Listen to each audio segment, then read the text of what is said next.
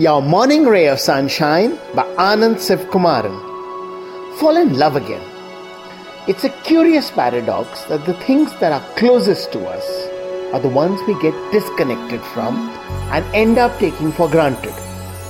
Our closest people, our job, our passion projects.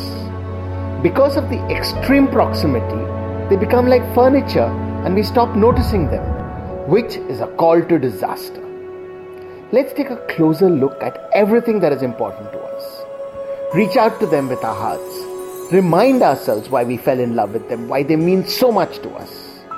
Let's also take the time to feel grateful that they are in our lives, with people and opportunities. These reminders are essential so that we never take what we have for granted and always remember how precious they are. Sunshine in your day.